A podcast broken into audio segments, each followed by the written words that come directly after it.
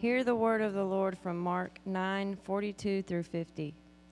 But whoever causes one of these little ones who believe in me to fall away, it would be better for him if a heavy millstone were hung around his neck and he were thrown into the sea.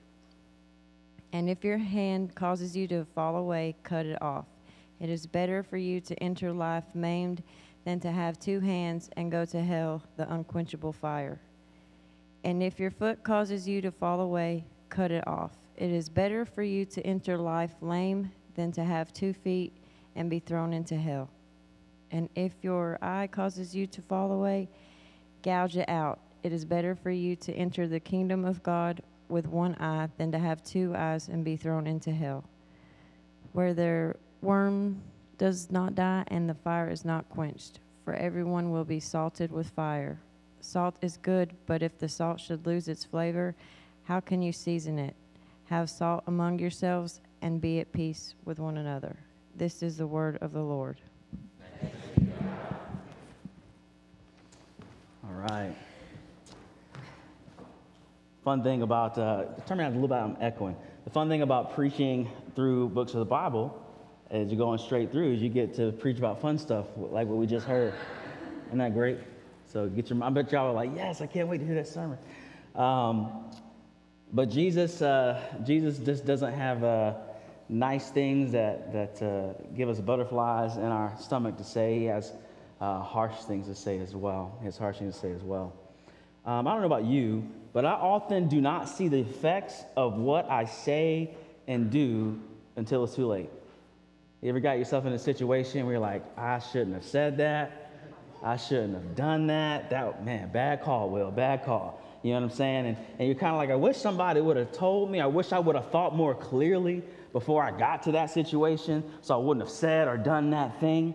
And wouldn't it be such a gracious thing for someone to maybe they see you headed down that road and go, hey, man, listen, listen, you don't want to say that. I know you want to say that, but you really don't want to say that. That's going to mess you up.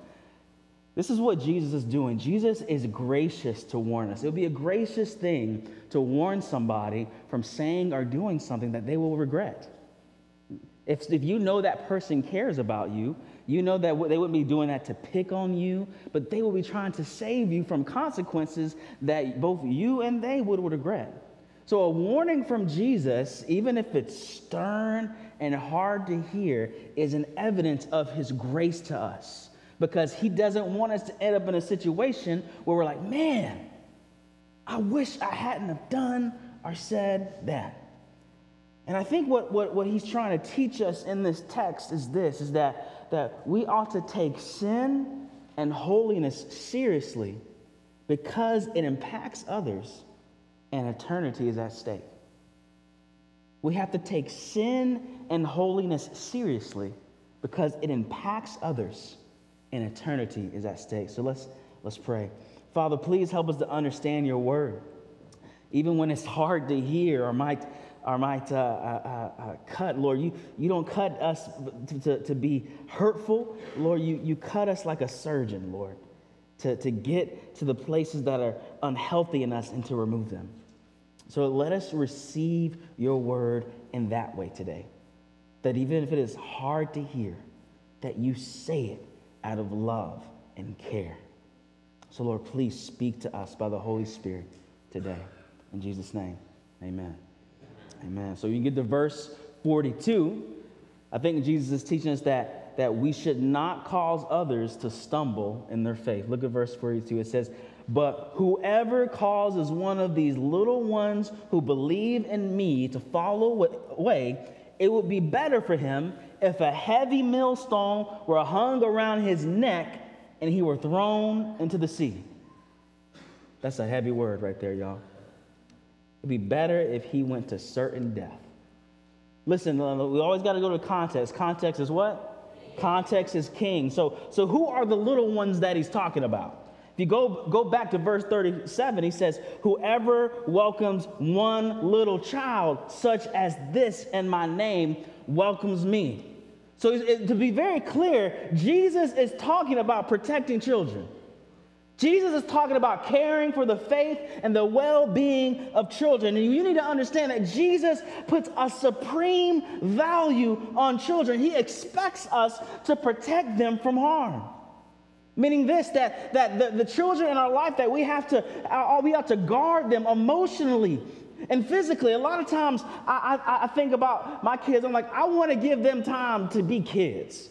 Life gets real, y'all. Y'all know it gets real. Like, like if they ain't in the realness of life yet, let me give them some time to just be kids. He expects us to protect them from harm. And, and so many of, of the, the conversations that our staff has and that me and Gordon have is about protecting the kids from uh, safe, safely in the kids' ministry because we value them because Jesus values them. Some things Jesus says are a metaphor.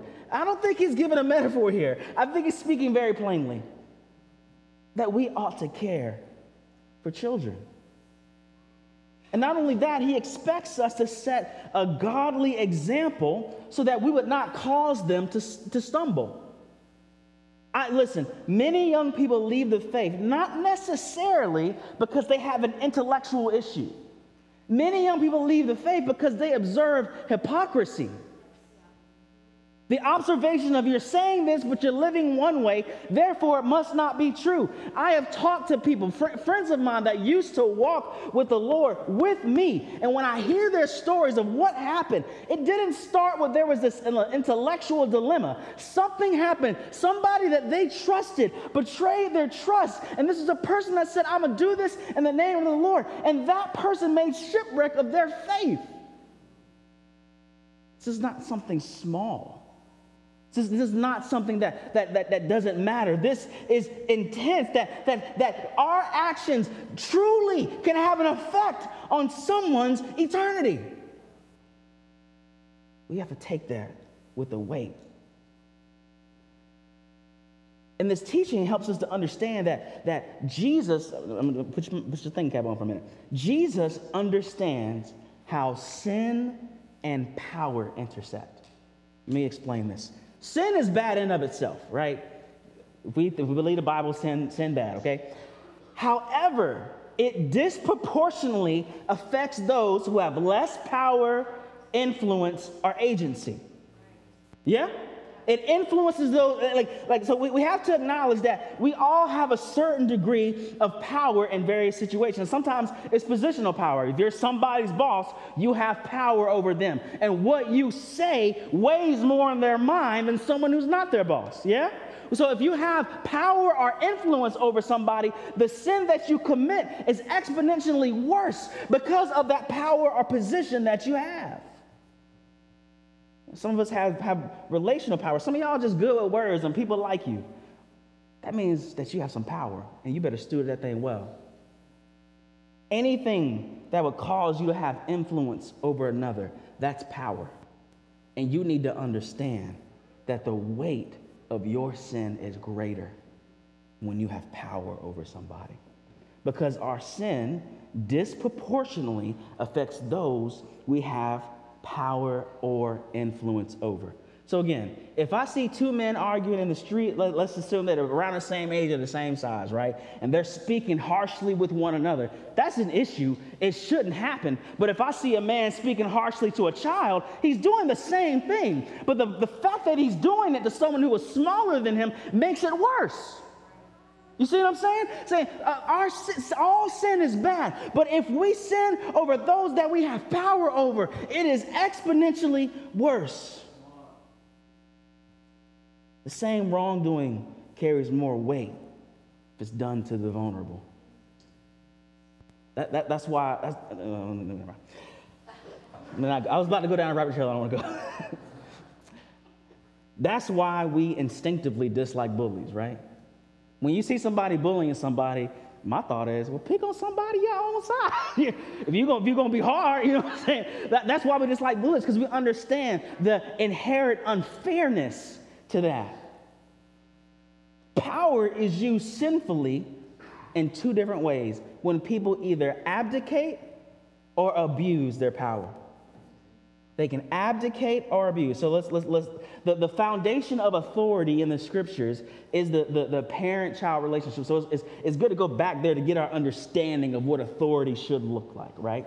There is, is, is obviously a power dynamic between a parent and their child. And, and, and children are harmed in two ways. When parents abdicate, they, where he at? He ain't here. If they abdicate their responsibilities, if they back away, if they're not there physically and emotionally, children are hurt. But on the flip side, if someone abuses that power with harshness, they, if they, they abuse that, that also is bad. And you, we instinctively know that the effects of that are long lasting. You know, this, this idea of, of power and sin and that intersection right there, this has major implications for church leadership. There is a power and authority dynamic there, right? When someone calls you pastor, you have authority. And you, you can use that well, or you can abuse it. Yeah? See, uh, church leaders could abdicate their power when they don't teach the truth of God's word. When they don't tell, when, when, they, when they're, they're afraid of what you might say or think when you hear something harsh from God's word and they back away from it. They abdicate their authority, but guess what? That's real damage to you if you don't actually hear what God's word has to say. But just as much, church leaders abuse their power when they sin against their people. There's something I had to, I had to understand. So I, when I'm interpersonally talking, I like to joke around. It, you know, I like to have a little fun. But I realize that I have to be careful when I'm joking around because some of y'all call me pastor. And if I'm joking around with you and I end up saying something that offends you, that is, that is way worse because of the power dynamic there. Listen, listen. We church leaders abuse their power when they sin against their people. Their negative words carry more weight. That means that that's one of the reasons that one of the qualifications to be an elder is that you are gentle. Why? Because your words carry more weight, and you need to learn how to wield that with grace. And church leaders abuse their power when they live double lives when they preach one way yet live a way that's antithetical. It tarnishes the purity of the gospel. Why would I believe something that you are teaching if you don't live it out? I think that's why uh, the Bible says that uh, you don't need to be quick to, if you want to be a leader. You don't need to be quick to seize that because it comes with real weight and real responsibility. And then we go to the, the harshness of that punishment, the harshness of the sinful abuse of power. What did Jesus say? It would be better if a stone was hung around his neck and he was thrown into the sea. There's, that's, that's a certain fearful death, that's divine judgment. But I want you to understand God is not being arbitrary. The reason the judgment is harsh is because he cares for the vulnerable. Yeah? He's not just doing stuff to do, no, because he cares about folks and, and who can't take care of themselves, that punishment is weightier and harsher. And the reality is, our sin affects more than just our lives, it has exponential effects, particularly if you have power and influence. And the reality is, all of y'all got some power and influence depending on the sphere. It means you have to watch your life closely because what you do affects others. We get down to, to 43 through 48, we, we hear that, that we have to cut off sin. We have to cut off sin. Look at verse 43. It says, And if your hand causes you to fall away, cut it off. It is better for you to enter life maimed than to have two hands and go to hell, the unquenchable fire. And if your foot causes you to fall away, cut it off. It is better for you, better to you to enter life lame than to have two feet be thrown into hell. And if your eye causes you to fall away, gouge it out. It is better for you to enter the kingdom with one eye than to have two eyes and be thrown into hell, where there, where their worm does not die and the fire is not quenched. This is harsh, ain't it? You know, things that repeatedly cause us to sin are usually things that are valuable to us, right? Or else we wouldn't do it. Right? What happens with, with sin is that we, have, we, we think a sin is so close to us that it actually becomes a part of us, and we can't even imagine living life with, without it. That it, that it is so dear to us that it becomes like our very self. That's the only reason why you would repeatedly sin. Not because you made a mistake, but because you love it, because you care about it. And Jesus is saying, listen, you got to cut that thing off. Even that thing that feels like your hand or your foot, you got to cut it off. You, you have to separate yourself. You have to distance yourself from that sin, even though it feels so close and so intimate to who you are. You can't imagine your life without it. You better cut it off. Remember, interpret the, the intensity of this passage with the previous one. Why is sin a big deal? Because it hurts others. It's not just about you. Your sin hurts others. Listen, listen to this. Listen. Sin always hurts others. Even if you don't think, you think it's like this private secret thing, y'all, it hurts others. It hurts others. It really does. Something, something that might be private that you have that nobody else knows about, that, that has an overflow. It affects how you act and it affects how you treat other people. Matter of fact, if we live in sin, it normalizes it for other people, it influences them. Is it not easier to be dumb when everybody else is dumb? Right? Well, that's why crowds are dumb, right? People do stuff in crowds that they wouldn't do otherwise. The fact of the matter is, if I live in sin, I am normalizing it for everybody around me. And what's that make me? That makes me a negative influence on their eternal salvation. Jesus is not being arbitrary or just losing his temper. He is saying, What you do and what you say, whether you think nobody knows it or not, has an effect on those around you. And so cut it off.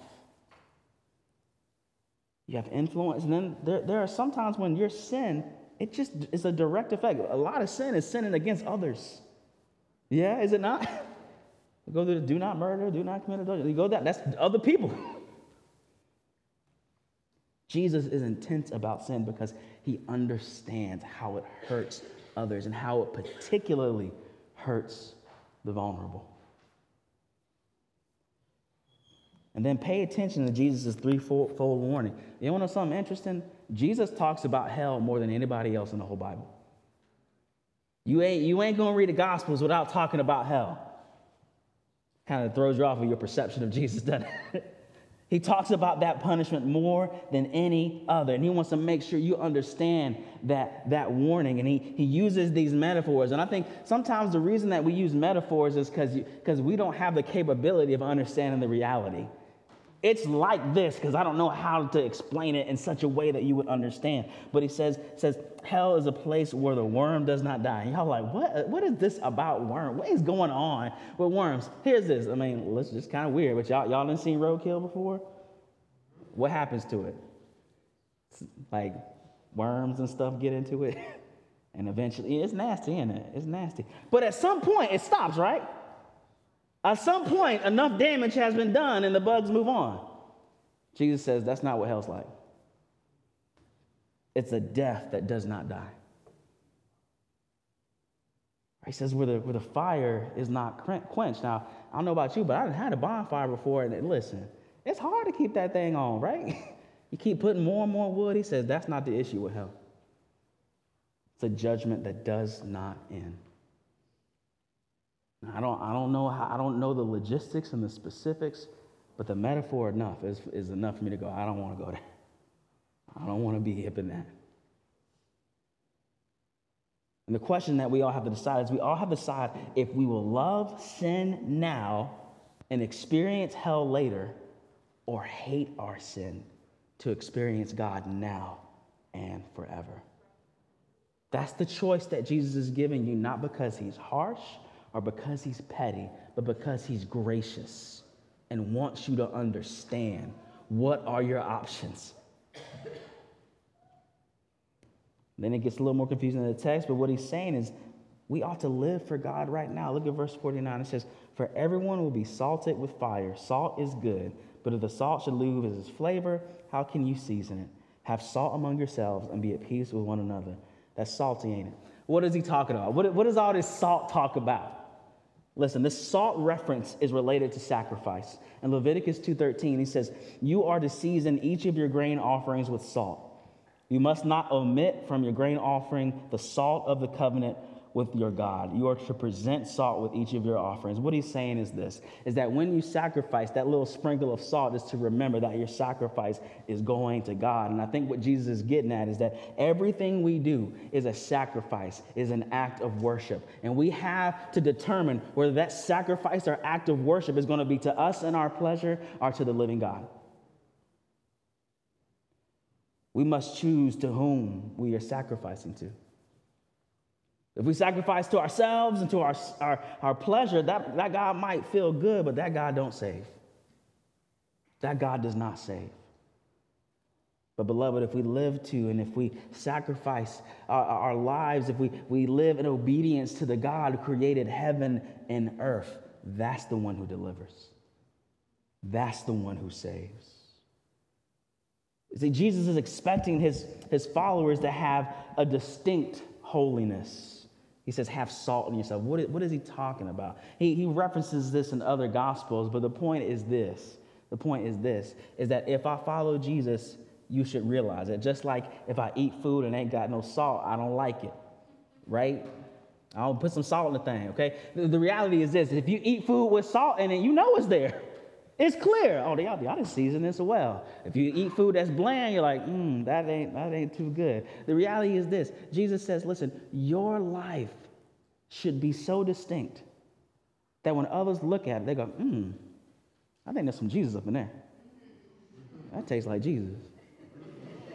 That's good. Because otherwise, what you doing? If your life is not salty, it's nasty. Don't nobody want to eat that? Jesus, Jesus don't like that. Our lives should demonstrate our commitment to Jesus. Our lives should demonstrate our love for others. Our lives should look like the greatest commandment, which is what? Love God with all of your heart, soul, mind, and strength, and your neighbor as yourselves. That's the distinctiveness. That's the Jesus salt, if you will. And he's saying, listen, listen, that is how I want you to live. That's how I want you to taste. Because if salt loses its flavor, how can you season it? Otherwise, what are we going to do with that? But he says, have salt, have that distinctiveness in yourselves that you would love God and that you would love others. I know if, if you are taking this passage seriously, you should feel the weight of it. You should feel the weight of it. This, the, nobody, nobody's dodging this. Nobody's dodging this bullet, y'all. Anybody doing no Neo in the Matrix, okay? We ain't dodging this one. This is aimed at us. And beloved, if you only looked at somebody else in this sermon, you did it wrong. The language of cutting off and of gouging, that's, that's severe, is it not? But this language of cutting off, it, it pulls in the concept of, of this Old Testament punishment called exile. In the Old Testament, when someone was sinful and they were just habitually sinning, God would say, Cut them off. Cut them off. Cut them off from the people. Let them go away from my protection, away from my covenant. What I want you to understand is this Christ experienced the pain of punishing exile on the cross for us. Listen to Isaiah 53 8, and I want you to listen for that language cut off. He was taken away because of oppression and judgment. Who considered his fate? For he was cut off from the land of the living. He was struck because of my people's rebellion. Why was Jesus cut off? Because you and I refuse to cut off sin. Jesus' whole self was cut off. That's why he was on the cross. Not because he did anything wrong. There was no guile, there was no lying, there was no deceit in him at all. No aspect of his body or his soul was subject to sin. Yet he was cut off because we refused to cut off our sin. That's the love that Christ has for you. He never harmed the, the vulnerable. He, he never did any of the things that he is discussing in this text. And if he deserved anything at the end of life, it was only celebration and praise. But, beloved, he was cut off from the land of the living with the wrath of God poured on him because of you and I and our love for sin. And in his death and in his resurrection, there is forgiveness for all of us who have loved sin over Christ. All of us who have caused others to stumble. All of us who cradled our sin instead of throwing it away. Beloved, you don't have to be cut off. You don't have to be cut off from God's presence. You don't have to be cut off from Him eternally. Because Jesus Christ, His Son, was cut off in your place. So you come to Him. You come to him. If you feel the weight of sin, you come to him. If you're like, how could he forgive? No, you come to him because he experienced the weight of all your wrongdoing. And he looks at you with love and affection. That is the God that we serve, y'all. So come to him come to him. Maybe you don't know him. And maybe right now you can say, Lord, I want to be with you. I, I don't want to be cut off. I don't want to, I don't want to want to live my life in such a way that shows I love sin over you. Lord, help me. Save me right now, beloved. He will do it. We'll have a time of prayer later in the service. If, you, if you're like, I don't know what that looks like, I want to I wanna know what it means to, to come to Christ. Come, come. Because the option is, is you can be cut off, or you can accept that Christ was cut off for you. That's your option. Now let's let's get to it. All right. So Christ is very sim, uh, very serious about sin. So how then can we practically fight it? Because no, nobody needs to cut off their hand today. Okay. if you cut off your hand, you didn't hear it from me. Okay. Listen up. How do we practically fight sin? This is what it says in Ephesians 4. It says, it says, this is not how you came to know Christ, assuming you heard about him and were taught by him, as the truth is in Jesus. To take off, to cut off, to take off your former way of life, the old self that is corrupted by deceitful desires, to be renewed in the spirit of your minds, and to put on the new self, the one created according to God's likeness and righteousness and in purity of the truth. There's two things there. There's some stuff that we got to put off and there's some stuff we got to put on. All right, say put off. Put on. Put on. All right, some stuff we got. So he said, put off your sin. But how do you do that? How do you do that? It means that, that you pay attention and notice the patterns of your sin. Let's just keep it real. When you find yourself in a situation where you feel convicted, you can kind of go, well, how, how did I get here? let, me, let me backtrack that. Let me look at my footsteps. What was I doing? Especially if it's something that you keep doing over and over again. You're like, well, there's, there's a pattern here when I'm here, when I'm doing this, when I'm saying that, when I'm listening to this, that seems to be what causes me. That's the hand you cut off. Not your physical hand, but that pattern that leads you into sin. That's going to require you to, to, okay, wait, wait, let me pause. Let me, let me consider my life. When I'm tripping, what's going on? Who am I with? What am I doing? And maybe I shouldn't be there. yeah? Cut that thing off. Cut off anything which would cause you to be tempted. Some of y'all need to delete some apps. Some of y'all need to put some blockers on your, on your phone and on your, on your internet. Cut that thing off. Stop playing with it. We don't only think, put things off, we put something on. How do, how do we put on Christ? We put on Christ through the scriptures and biblical teaching. When we hear God's word consistently, that is Christ clothing us with Himself. I want to be up in God's word because I want to put on Christ. We would embrace a lifestyle of spiritual formation. That's just a fancy way of me telling you to do four things get in the word, pray, be with God's people, and serve. If you would put that in your life, that is how you put on Christ. Let me give you a word of wisdom here, though.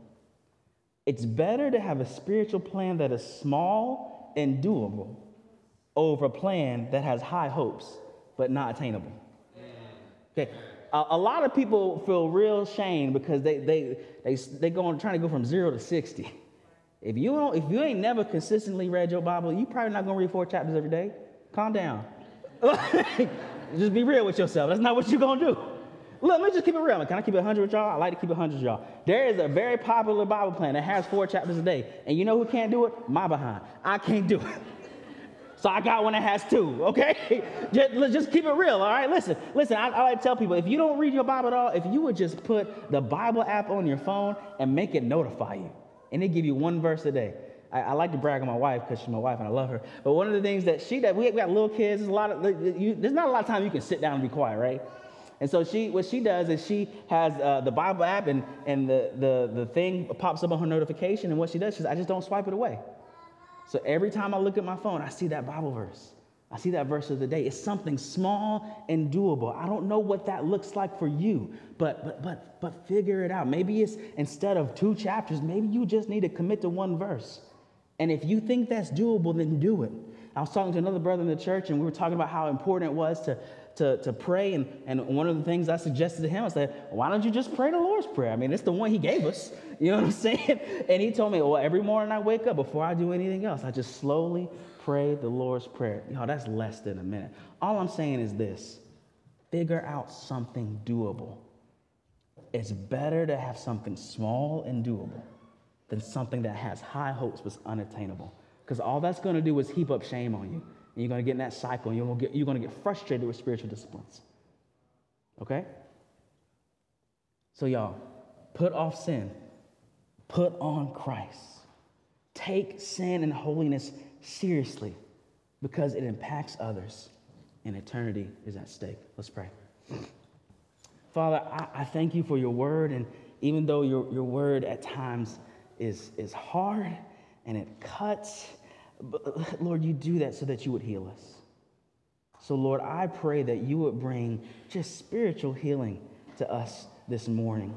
For those who feel the weight of sin, Lord God, I pray that they would hear the, the goodness, the glad tidings of the gospel, of the forgiveness that is found in Christ. And Lord, maybe there are some who are not taking sin seriously enough, but they feel the weight of your commands. Lord, you are so caring and so loving that you can minister to us each and, each individually. So I ask that you would do that today. Speak to your people and help them to follow you with all of their heart. In Jesus' name, amen.